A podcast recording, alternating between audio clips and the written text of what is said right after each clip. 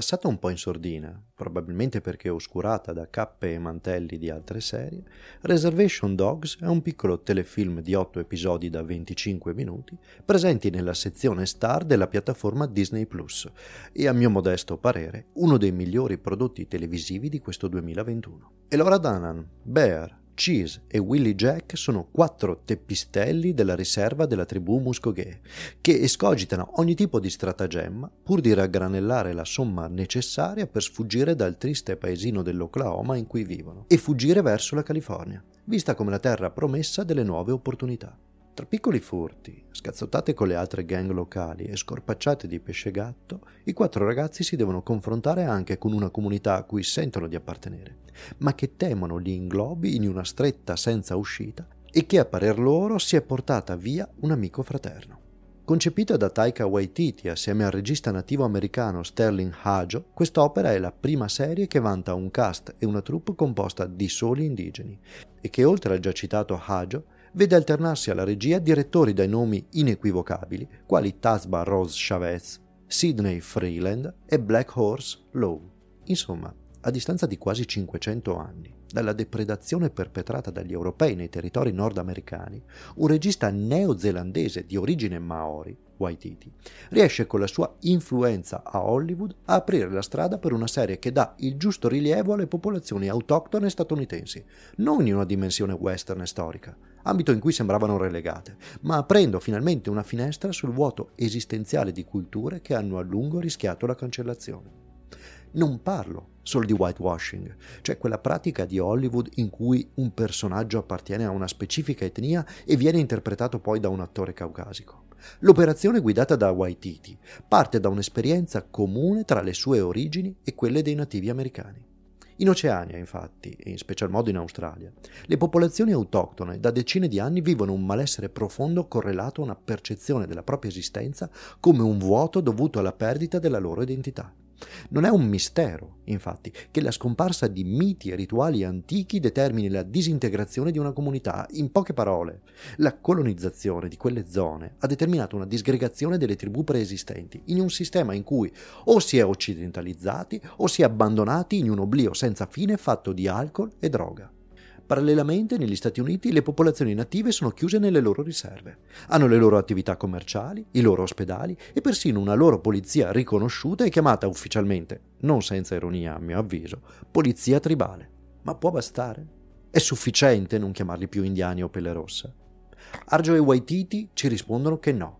Non è un problema né di spazi né tantomeno lessicale, ma si tratta di comprendere in primis il rapporto dell'individuo con la comunità poi con la famiglia e infine con se stesso e i propri fantasmi.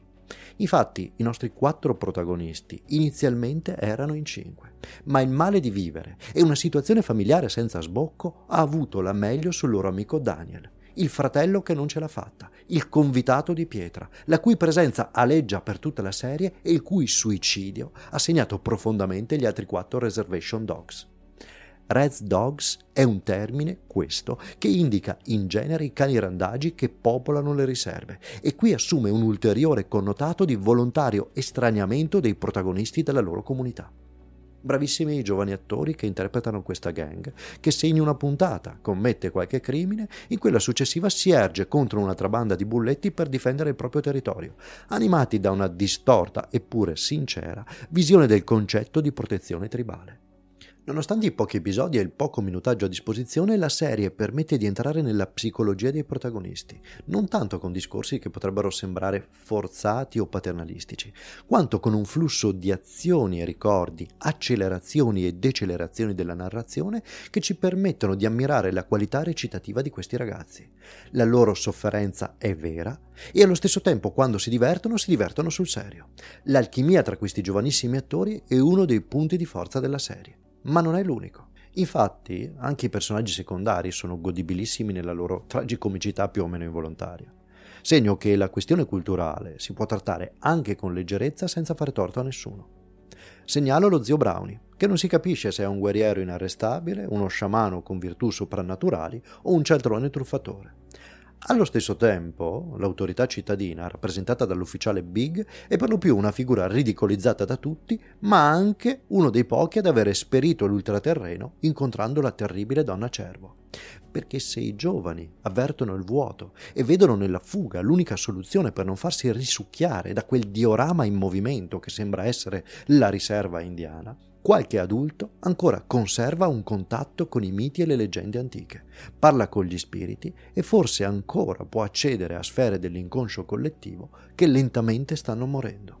Questa serie non si piange addosso, anzi, nel tragico trova la spinta per il comico, con improbabili rapper tamarrissimi, ricettatori insospettabilmente colti e gli irresistibili gemelli Funny Bone e Lil Mike, ovvero gli occhi e le orecchie della comunità. Divertentissimo anche William Knifeman, interpretato dal comico Dallas Goultut, anomalo spirito guida del Red Dog Bear, che a Little Big Horn fece una fine misera e che non sembra in grado di dare consigli sensati al nostro giovane guerriero. In definitiva, Reservation Dogs è una serie che consiglio caldamente, perché si muove con grazia tra la commedia e la tragedia restituendoci un mondo sconosciuto e affascinante, mosso da dinamiche molto diverse dalla nostra, ma al contempo con un fondo che chiunque non abbia dimenticato la propria giovinezza non potrà sentire un pochino come proprio.